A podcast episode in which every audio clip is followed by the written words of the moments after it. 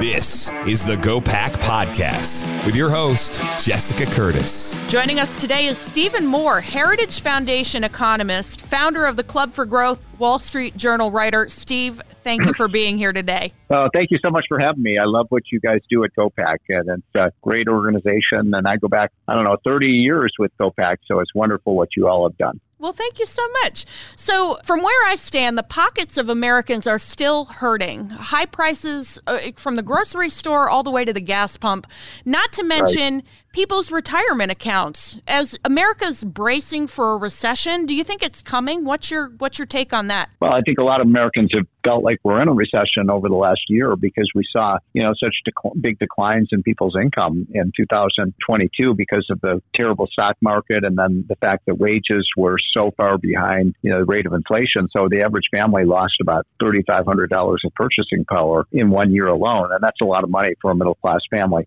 So I think Americans are incredibly financially squeezed right now. And whether we go into a recession, technically, I, you know, I can't say, but I do know that we're on a bad path right now. We're, we're facing real financial calamity if we don't get this debt and this overspending under control. Yeah, absolutely. Talking about Bidenomics, uh, the policies of this administration are, and I mean, you mentioned it, they're hurting the middle class and the American people in general pretty significantly. The president, speaking a couple weeks ago at, at his second State of the Union, gave a very rosy outlook on, on things. Thoughts on that?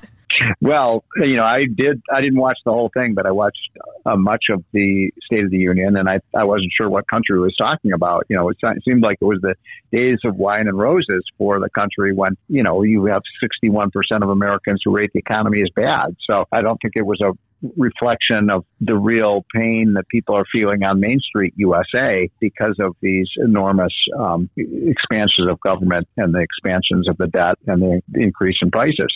So, you know, I'll give you just one example of a statistic that I think is really telling, which is you know, Americans now have $1 trillion of credit card debt. That's an all time record high. And why are people racking up so much debt on their credit card? Because they're having a hard time paying their grocery bills and paying for the just normal cost of living. And so they have to borrow more just to pay their normal bills. And that's scary because if you've got a big credit card bill and you can't repay it, then they start charging you 15, 20, 25% interest rates. That is very, very scary. You know, kind kind of along those lines. A couple weeks ago, there there was an ABC News Washington Post poll out there um, finding that just before the State of the Union address, four in ten Americans say they are financially worse off since Biden took office. That same poll finding that sixty-two percent of Americans would be disappointed or angry if Biden took a second term. What if he does get elected to a second term? Which I mean, personally, I I hope he doesn't what can we expect? More kind of just uncontrolled tax and spend, more paying, and encouraging people not to work? Well, first of all, I, I it's a nightmare scenario that you're laying out there, and I, I, do not believe that Joe Biden will be elected for a second term. I, although, as a Republican, I hope he does run for a second term because, frankly, I think he'd be very easy to beat given his calamitous record sure. as president. So, but you know, who knows what the future holds. I'm just thinking, you know, you're talking about what happens after 2024. I'm just trying to think how we get to 2024 without, you know, a complete meltdown in our economy. And it's just scary because you've seen, you know, the, the fact that uh, there's a lot of layoffs now of big tech companies and so on. A lot of the leading indicators are, are pointing south right now. So we, and yet, you know, I'll give you another statistic that I just think is so damning that, you know, Biden's only been in office for two years. And we just did a study where we examined the, you know, the baseline of what the deficit and debt were supposed to look like over the next 10 years under Trump. And then two years later, now what they look like over the next 10 years under Biden. And we've added about $8 trillion of debt to the forecast.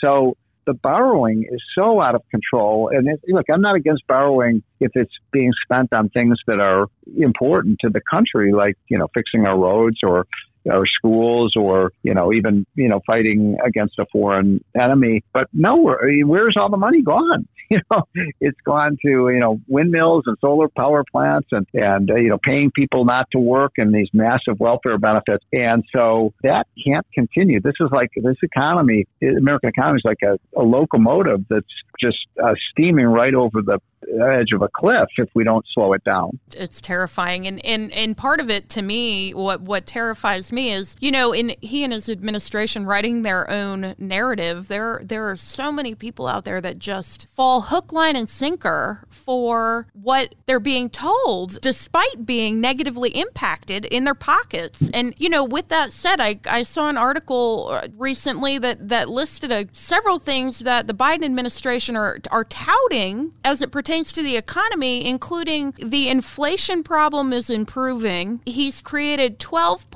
12.7 million jobs. right. cutting right, cutting the mm. deficit and and saying he hasn't raised taxes on any American family earning less than four hundred thousand dollars a year, and yeah. people believe yeah. you could, that. You could go on and on. You know, I mean, the what? Let's just take two of them right off the bat. You know that he said he's he's he actually keeps saying he's reducing the deficit and debt. Wait a minute, I just told you, you know, the debt is going to be eight trillion dollars higher, not eight million, not eight billion, eight trillion dollar higher because of his policies, and it's already, you know, the debt's already increased by something like five trillion dollars since he came into office. And then he talks about inflation. I'm bringing inflation now. Now look, it is true, inflation is coming down from its peak at you know nine to ten percent last summer, but you know when Trump left office, the inflation rate was one and a half percent, and we're still, you know, at 6% inflation. So that's a lot high. There's a big difference between 1.5% inflation and 6% inflation.